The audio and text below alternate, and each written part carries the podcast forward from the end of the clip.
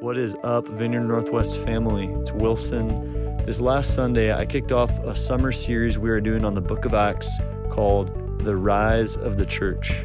In this first message, titled Obeying and Praying, I talk about what the apostles were doing leading up to the day of Pentecost that I believe was crucial to them seeing this huge revival and huge harvest of souls. So I hope you enjoy the message, and I hope even more that you apply it to your life. Bless you guys. Hey, good morning, everybody. My name is Wilson. If we've never met, it's really good to see you guys. I'm one of the pastors on staff here, and we're actually kicking off a new series this morning. This series is called The Rise of the Church. So this is going to be good. We're going to go through the book of Acts throughout this summer, and there's a couple different themes we're looking at. But I just did you know that Jesus left one institution on earth before he went to heaven? There's one institution he left, and it was the church. So it's really important that we keep a heart that's like, Lord, how do I be part of the church, and how do you use me in the church? It's easy to criticize the church. It's easy to see the things wrong in the church. But I just want to propose to you is that when you do that, what you're doing is criticizing yourself and seeing things that are wrong with yourself. Because the church is us. The church is the collective, it's all the believers on earth gathering and being one heart, one mind. And so this series, we're going to really focus on how we see the church answering not only society's problems, but answering Jesus's call to bring the kingdom to earth. And that's our mandate as people in the church, is to bring the kingdom to earth. So in this series, we're focusing on a couple things. And there's these different themes we see happening early in the book of Acts, and we want to see these themes even more in our life today. So boldness, we see that believers and those people who are followers of Jesus, they moved in tremendous boldness and confidence. And that not only did they move in boldness and confidence, but they actually saw results from that. There's a great harvest that happens all throughout the book of Acts, and continually we see joy busting out and people being filled with joy and believers being envisioned and filled with hope for more of God's kingdom to come, and in resulting they had joy. Now the last thing that we're going to emphasize that we don't like to talk about a lot is the difficulty and persecution that the church actually experienced. And it's really funny, like it's this cyclical thing, what I have up here. We see them, we saw that video at the Jesus Storybook Bible, which, by the way, did that put anyone to sleep? I felt like I was meditating to a British, meditation app or something as I listened to that. So I did the declaration in a British accent just to kind of mix it up. So if you get bored with the declaration, just, throw in another accent. But there's this cyclical thing that happens when the kingdom of God advances. Believers have boldness.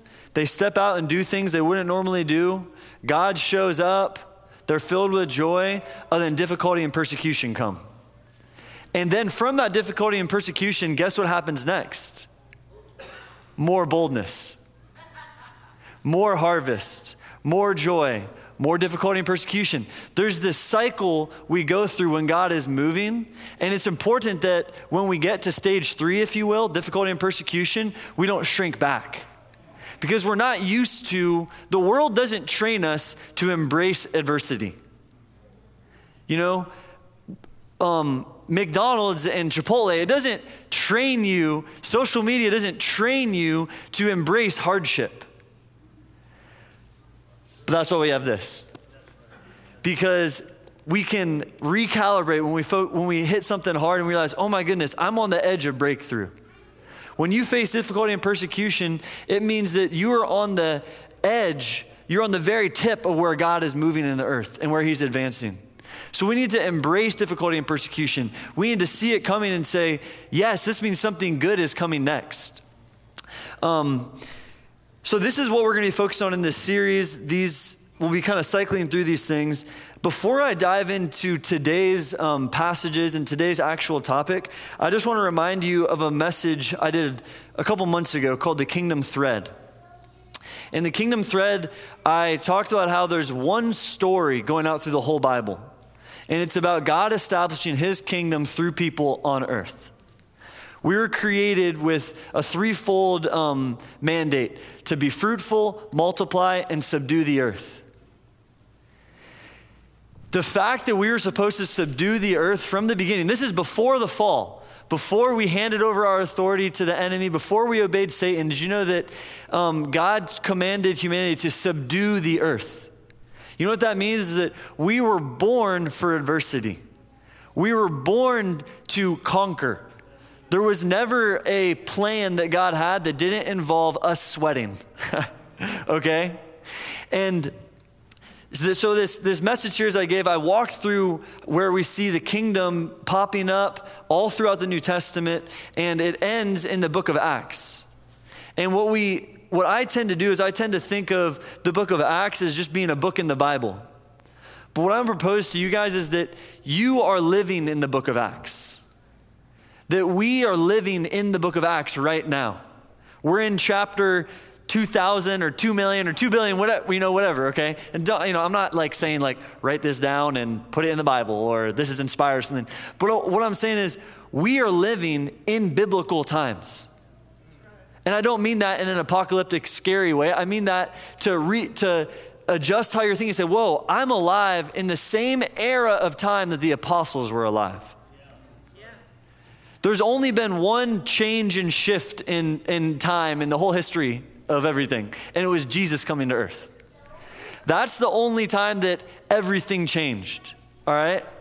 It's easy to get caught in this mentality we live in, modern day America, or it was different back then. And that's just this trap way of thinking to excuse us from applying the book of Acts to our life now.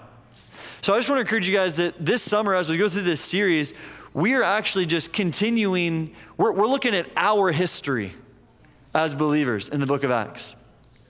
So let me pray, and then we're going to look at several passages in the book of Acts that kind of kicked off the church. Lord, I just pray you just release faith in the room right now to us. I pray you would stir us to not only see you more clearly, but to see our role in history more clearly.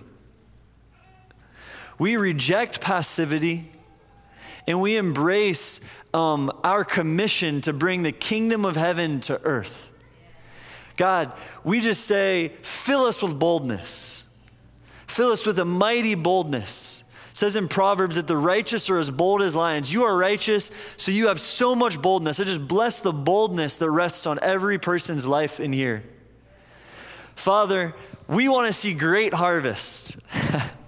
We want to see incredible harvest. Use us for a great harvest. Fill us with joy. And God, I pray that right now you just set our minds to not shy back from difficulty. We repent for when we have. Oh man, I have, Lord. I have stepped back from moments that I knew I would face adversity if I did something for you or spoke for you. I say I'm sorry for that. And I thank you that I can walk forward with great boldness and joy, and I can see a harvest. So we love you, Lord. In Jesus' name, amen. All right, so I have 4 words for us this morning. Well, I have 5, but if I tell you the 5th, it'll kind of spoil where I'm going. So I'm going to tell you the 4 words I have: promise, power, response, and results. In the first 2 chapters of Acts, we see a promise given, we see power released, we see a response, and then we see incredible results. So let's look at this together. In Acts chapter 1, verses 4 and 8, I'm kind of for the sermon this morning, I'm piecemealing the Bible together a lot. You just got to take notes, go read it on your own if you don't trust how I'm kind of splicing scripture together. Promise you I'm being honest and not making this say the thing I want. Let's just be honest. You guys don't want to hear me read more than I'm going to read already, okay? So Acts 1, 4, and 8. Here's what it says. And while staying with them, he ordered them. Everyone say it, ordered them. Ordered them. Not to depart from Jerusalem, but to wait for the promise of the Father. And then here's the promise. But you will receive power when the Holy Spirit has come upon you. And you'll be my witnesses in Jerusalem and in Judea and Samaria and to the end of the earth. There's a lot of good stuff here, but what I want to pull out really quickly is two things. First, there's a promise. Jesus says, there's something that the Father is going to send to you when I go back, but you have to actually wait for it. Now, here's the second thing I want to pull out, where they had to wait for it. Where they had to wait for it. In general, we're not like super hip and on top of our Middle Eastern, Near Eastern geography. And like you hear Jerusalem and you're just like, oh yeah, that's where they all lived. Or you hear Jerusalem and you just think like, yep, that was like, you know, the place that Jesus always was. But you know that Jesus' ministry is in this large country called Israel and Palestine then. And Jerusalem, where he commands them, he says, wait in Jerusalem. And then he tells you, you'll receive power in Jerusalem and you'll be witnesses in Jerusalem. I just want to propose to you that every time the apostles heard Jesus say the word Jerusalem, they winced. Because where they were, they're on a mountain when Jesus is saying this, and it's probably actually just like a big hill, but they're on this big hill called Olivet when Jesus is saying this to them. And you know what I think is going on in their minds? After this ends, whatever's happening here, I'm going back to Galilee or I'm going back to Nazareth. I'm going back to my hometown. That's what these guys are thinking. And Jesus says, no, stay in Jerusalem. Wait in Jerusalem. And you know why I think they were wincing? Because Jesus was just murdered in Jerusalem. The religious leaders just killed Jesus for being Jesus in Jerusalem. And he says, hey, I want you guys to be just like me and talk about me where I was just murdered. You know what they're probably thinking? We're next. There's about to be 12 more crosses up there and we're each one for or 11 at this point. We're all going to be up there. So when he says Jerusalem, stay in Jerusalem, he's actually saying, stay in the lion's den. I want you to stay and wait in the most dangerous place possible for a believer in me right now. That's what they're hearing when he says Jerusalem. Not their hometown, not the place that's close by. They're hearing stay where there's going to be difficulty and persecution and pain and suffering.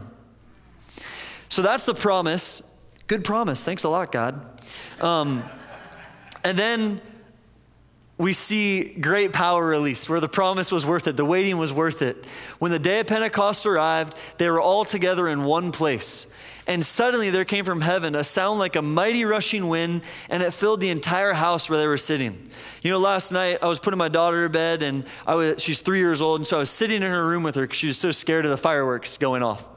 And as I sat, her room is there's an exterior wall to our house on it. I was sitting leaning against that wall and some fireworks would go off and I would feel my house shake, like boom.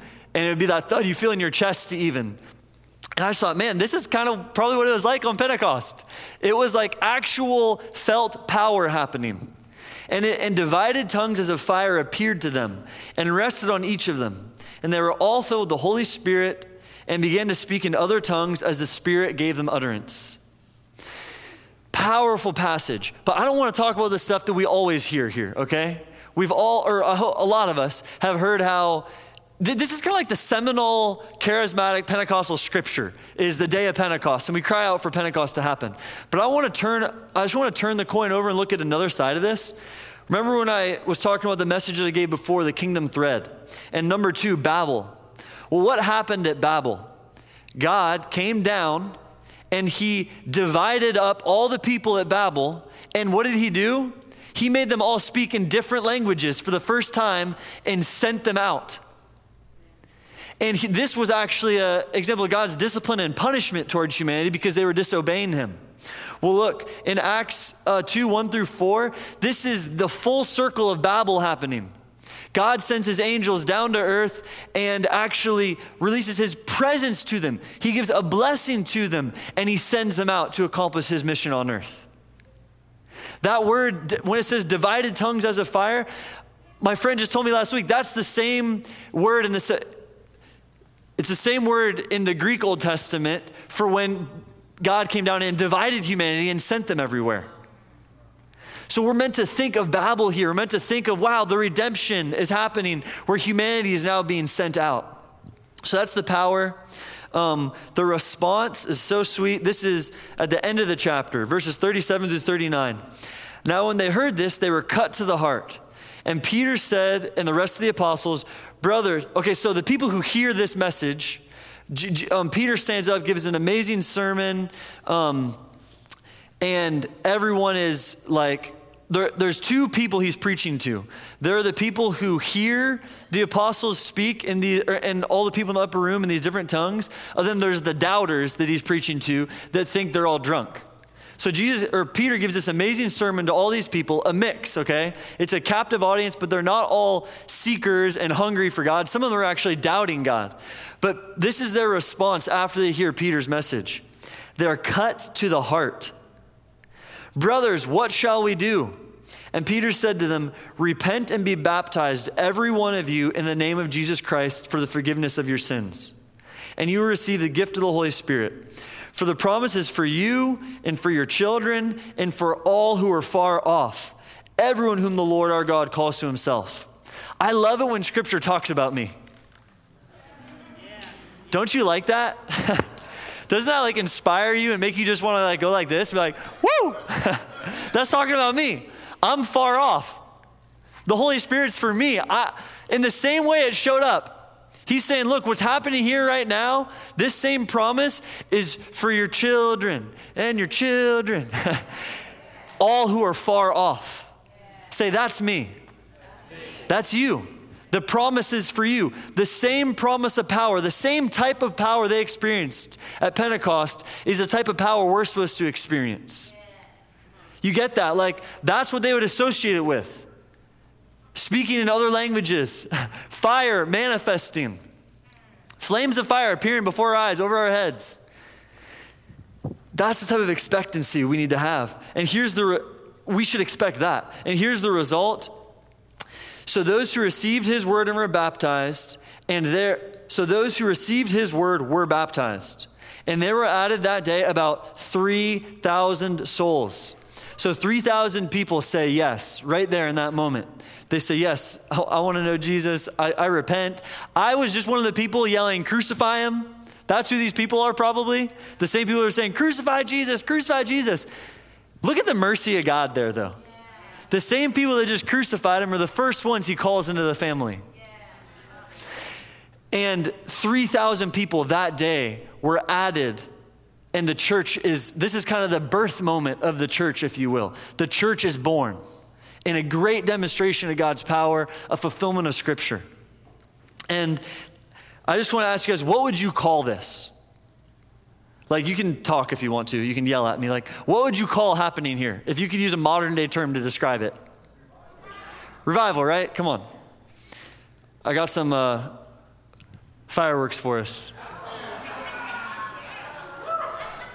So that's what happened, right? Revival. Like, revival, explosion. You know, tons of people come to know Jesus. Great power is released. Well, I actually don't want to talk about revival right now. I kind of was like leading myself up, right? To like, hey, let's talk about revival and woo. But I want to look at what happened that preceded this revival. I want to talk for the next 10, 15 minutes about what preceded this revival. What preceded this great outpouring of God's power? What preceded 3,000 people coming into a relationship with Jesus? What preceded people who were terrified to be in Jerusalem, standing on a rooftop and yelling about the person who'd just been murdered and saying, basically, here I am, take me too, you know? Like, we got to think, that's what Peter must have been thinking as he stood up and preaches this sermon. I want to look at what is it that made him that type of person? And what is it that made the apostles those type of people? But before I go there, I do want to talk about revival for just a second. There's a book recommendation I have for you. This is the best picture I could get of this. It's kind of pixelated, but the guy in the middle, his name is Duncan Campbell. And the two women on his right are sisters, both by the last name of Smith, Peggy and Christine Smith, who are just people on fire for prayer. Like they lived to pray. And this picture is taken in 1949 in an area of Scotland called the Hebrides. It's a whole area of island chains in Scotland. And a revival happened there in 1949. And I want to read to you what it's like, a more like modern day account. We just read into Acts what revival looks like, but I want to tell you what revival could look like in Cincinnati. I want to just whet your appetite for what it would look like if revival busted onto the scene here in Cincinnati. I highly recommend this book. It's called Revival in the Hebrides. It's a compilation of sermons and accounts, but it's just really good. It'll stir you. It'll make you excited. And as I read this, it's written by someone who did not speak American English, so just kind of roll with it as he says weird things. Okay. In 1949, the spirit of grace and supplication fell upon a congregation in the village of Arnol on the Isle of Lewis in the Scottish Hebrides. They prayed for revival. One night, they crowded into the home of the blacksmith, a smith named Smith. But the spiritual atmosphere was dry. A sense of deadness prevailed as one after another tried to break through in prayer. Duncan Campbell, a visiting evangelist, called on Mr. Smith to pray. The Smith called Smith. The prayer was, just prepare to be offended, okay? Just prepare yourself, what you're about to hear.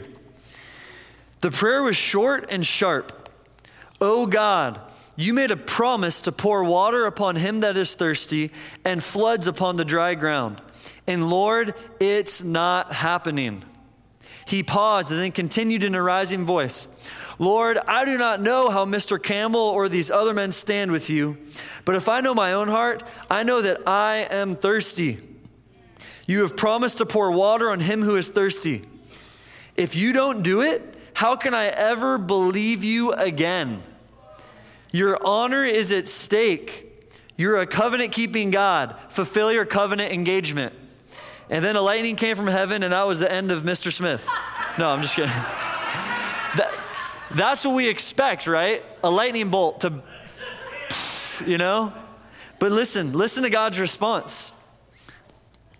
At that instant, the granite, this is a granite house, shook like a leaf, and a power was unleashed that swept the entire parish.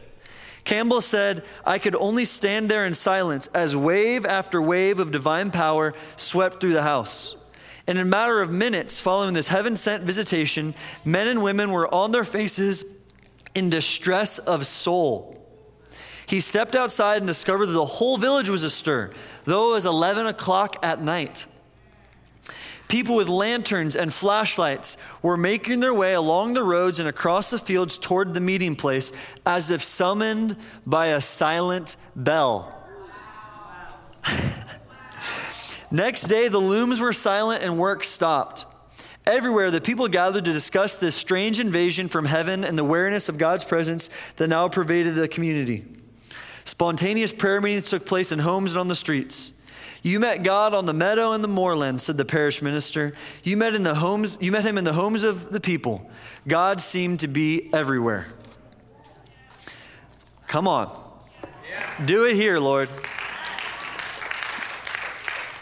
I would love for that to happen. Would anyone else?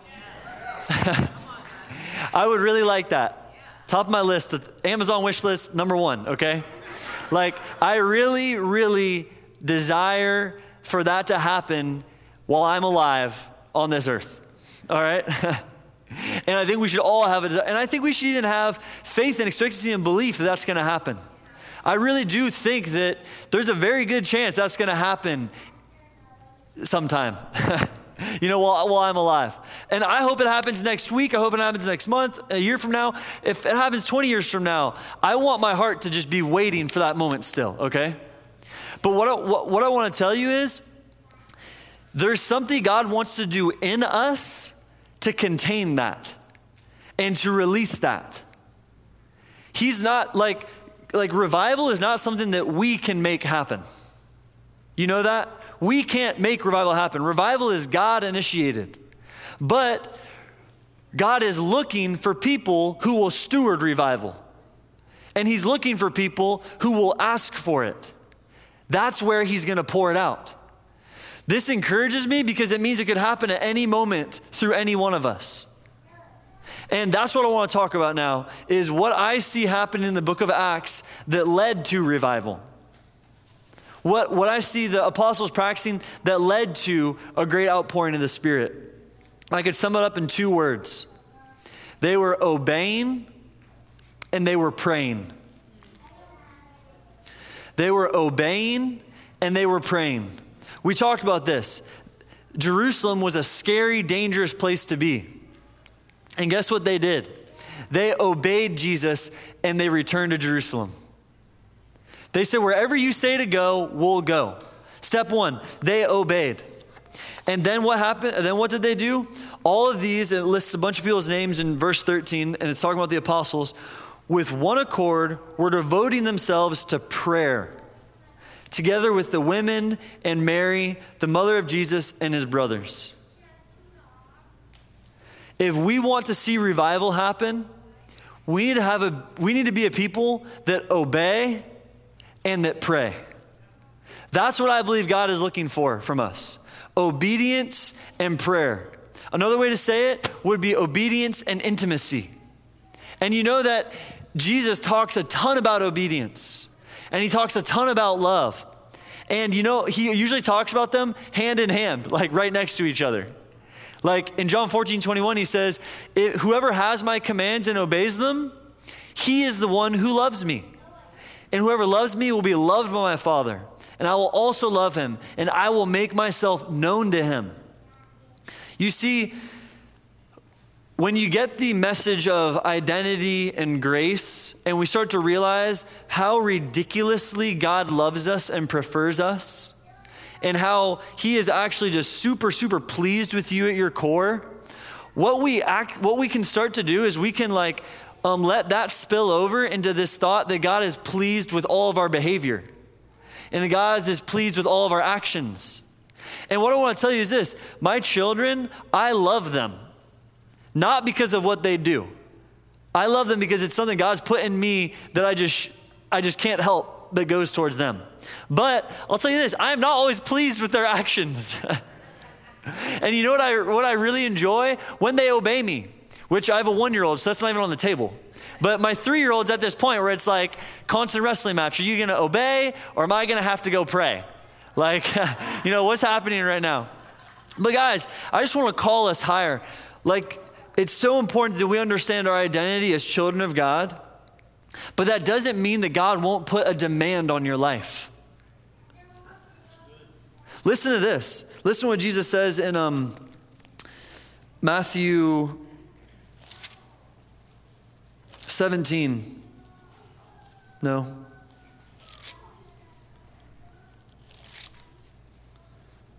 It's Luke.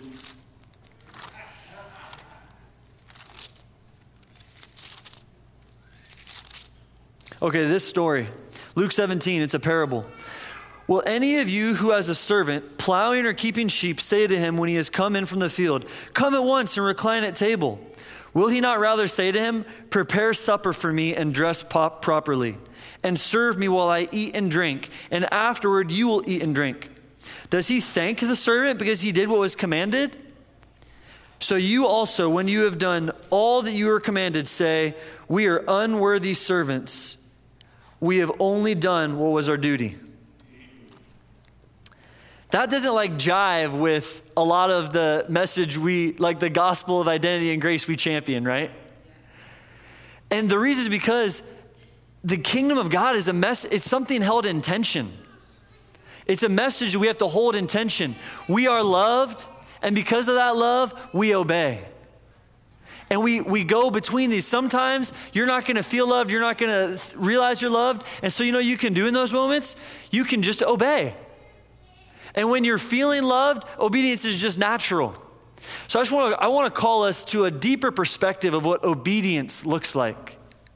Obedience isn't something we do just when we feel like it. Obedience is a heart posture. It's a posture towards God that we just want to maintain in our heart at all times. And then praying. We want to be people who pray. Look at what happens in Matthew 9. Jesus says to his disciples, the harvest is plentiful, but the laborers are few. Therefore, pray earnestly to the Lord of the harvest to send out laborers into his harvest. So God says, Jesus is saying, look, there's a ton of opportunity right now. There's a lot of opportunity, but there's actually not enough people to take advantage of the opportunity. Pray that more people would begin to go out and take advantage of the opportunity that is in front of you right now. Tie this back to the thing I was talking about earlier with we are living in the book of Acts. We can take this for ourselves. We can look out and say, man, the harvest is plentiful right now, but God needs more workers. So we can pray for it. And then guess what God does next? He kind of like does this really sneaky thing to them. Matthew 9:37-38, he says, pray for more people to be sent out into the harvest. And then he sends them out into the harvest in chapter 10. And he called to him his 12 disciples and gave them authority over unclean spirits to cast them out and to heal every disease and every affliction. Then in verse 5, it reiterates, these 12 Jesus sent out. So lots of times we end up being the answer to our own prayer. When we commit to a life of prayer, we're not just committing to asking God to do things, we're committing to being the agent through which God does things. I have some neighbors who are kind of wild, there's police at the house a lot, and we love them so much, but there's just a little bit of pandemonium going on there.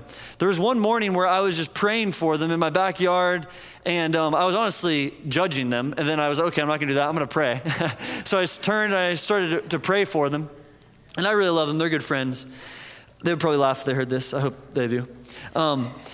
And I start praying for them, and I'm just saying, pray, God bless them, I just release your blessing and your life over that house. Thank you, that's a house that you have so much love for, the people in there you're going after, you're pursuing, you love them.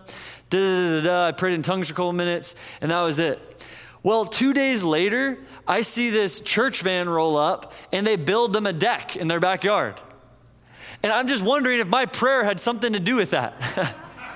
Like if me actually praying for something to happen good to them, me praying they'd be blessed, if blessing then actually came because of my prayers. And then I had the privilege several months later to lead the most wild guy in that house to the Lord. And he accepted Jesus, got free from heroin. And then I had the privilege a couple weeks ago to do his funeral because he passed away. And I feel like this experience for me was like a parable for us. Yeah. We're called to be part of the full circle, you guys. We're called to be people that pray, that then obey, and actually get to see the fruit. And then we go back into more prayer, and then we see more fruit. We pray and we see more fruit. We pray and we're driven into obedience because intimacy and obedience go hand in hand.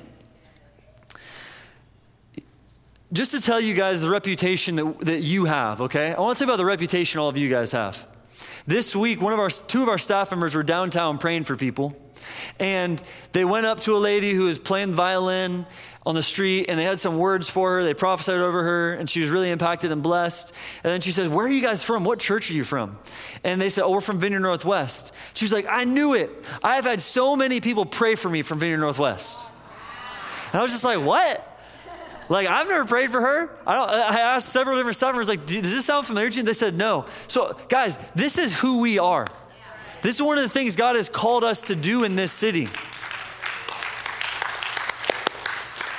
He's called us to be a people of obedience that step out in uncomfortable situations. Say, hey, I just felt like God said this to me about you. Or, hey, I was wondering, could I say a 10-second prayer for you?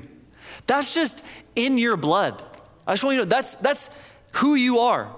That's natural for you.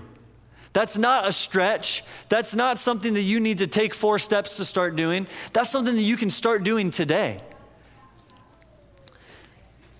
So just a couple practicals to kind of wrap things up. I just want to talk 3 tips for obeying.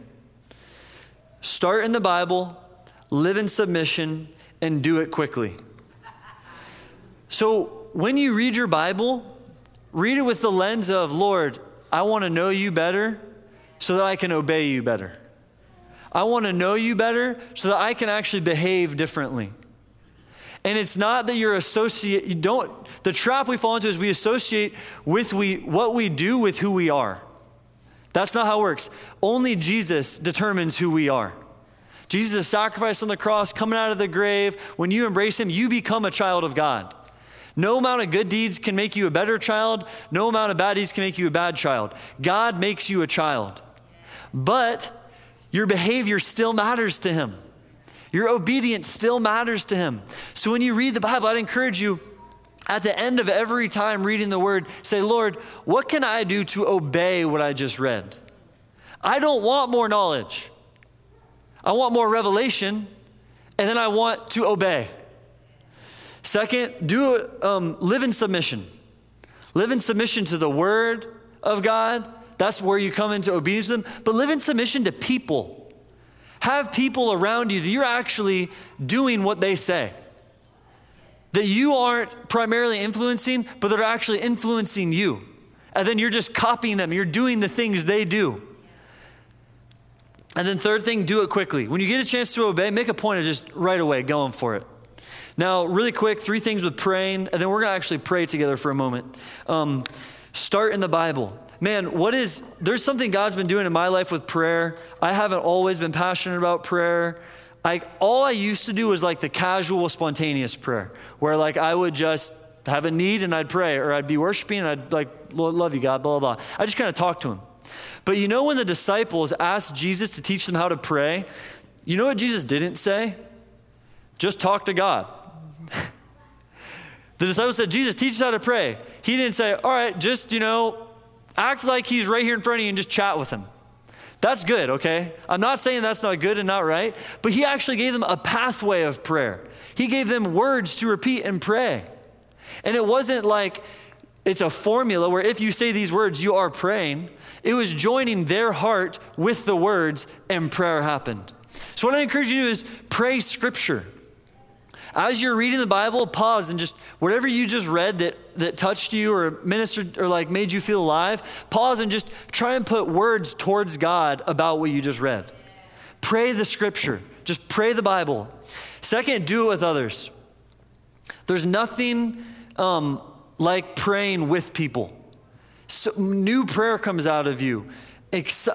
Passion comes like... There's just, it makes prayer a lot more fun when you do it with other people. And then third thing, I'd encourage you to shoot for consistency and brevity with your prayer life. Shoot for consistency and brevity. If we pray consistently, it doesn't need to be long. We don't get points for praying for a long time. Jesus says, don't be like the Pharisees who just think that because of the words they're saying, they're getting favor with me. If there's sincere things to really pray on your heart for a long time, by all means, go for it for hours or whatever. But that's not, you can't equate the length of the prayer with pleasing God's heart and with sincerity. So I just encourage you in this journey of prayer, start with consistency and brevity, okay? Now you guys stand up. We're just going to pray for a couple minutes or like 2 minutes to end the service. And we're going to like do intercessory prayer together where we're, praying out loud. I'll start us, but we're praying out loud together. This, I went to another guy on staff and I were at the mall praying for people. We prayed for this woman, her back got healed. And then we said, hey, let's pray together for our country. And she was a black lady and she just said, yeah, let's do it. And so we didn't grab hands, but we got in a circle and we just started praying for our country together. And it was so powerful. The connection of like believers getting together and praying. So I'm going to start praying. And for some of you to pray out loud right now, that's maybe stretching you. But for others, just let it rip. For those of you that's stretching, you can pray in your head. Just start to speak to God, okay? So Father, we speak blessing over our nation. Where the spiritual atmosphere would try to divide our country, we just release peace and your light into our city. Into our nation, God, we release light and truth. But even more than that, God, I pray for an inspiration for believers.